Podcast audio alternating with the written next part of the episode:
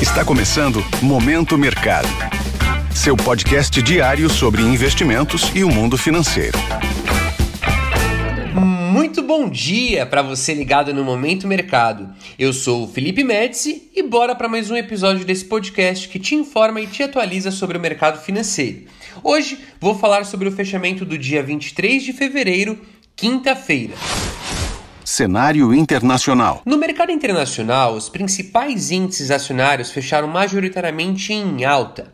No velho continente, com exceção de Londres, as praças europeias terminaram o dia no campo positivo, com destaque para o setor de tecnologia, em dia marcado por balanços mistos e pela confirmação da desaceleração do índice de preços ao consumidor, CPI na sigla em inglês, da zona do euro em janeiro.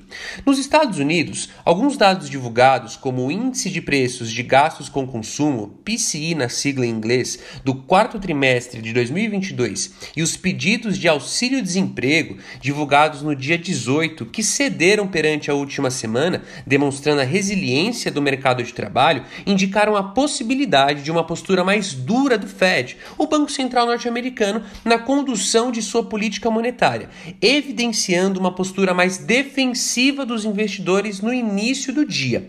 Porém, o setor de tecnologia influenciou positivamente os negócios, fazendo os três principais índices acionários de Nova York avançarem.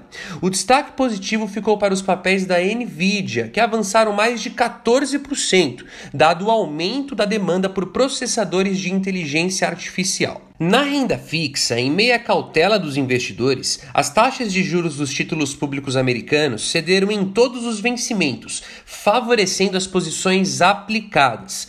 O índice DXY, que mede a variação do dólar ante uma cesta de divisas fortes, ficou próximo da estabilidade ao nível dos 104 pontos. Já o petróleo avançou no mercado futuro com perspectivas positivas sobre a demanda do óleo.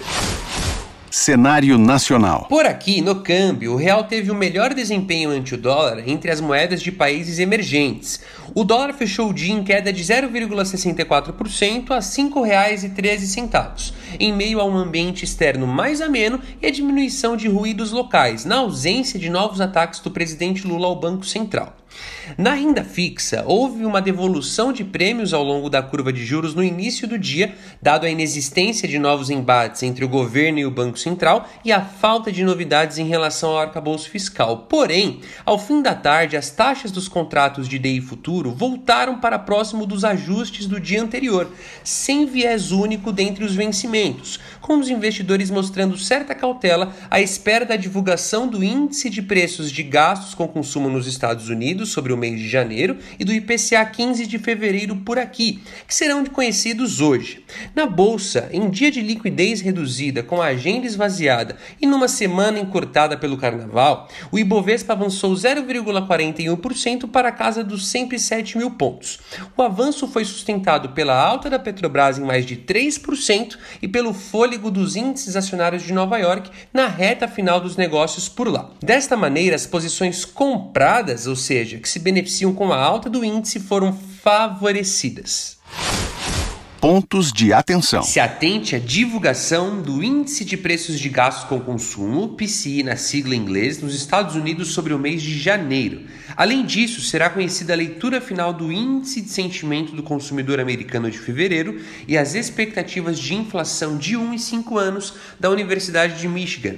Por aqui será divulgado pelo IBGE o IPCA 15 de fevereiro. Sobre os mercados, agora pela manhã as bolsas asiáticas fecharam majoritariamente em queda, pressionadas pelo setor de tecnologia, com exceção de Tóquio, que avançou, com a fala otimista sobre inflação do nomeado à presidência do Banco do Japão, Kazuo Ueda. As bolsas europeias abriram em alta com os dados do PIB da Alemanha no radar dos investidores.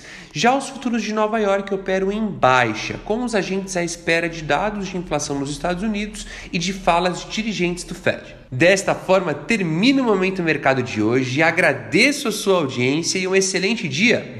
Valeu! Esse foi o Momento Mercado com o Bradesco.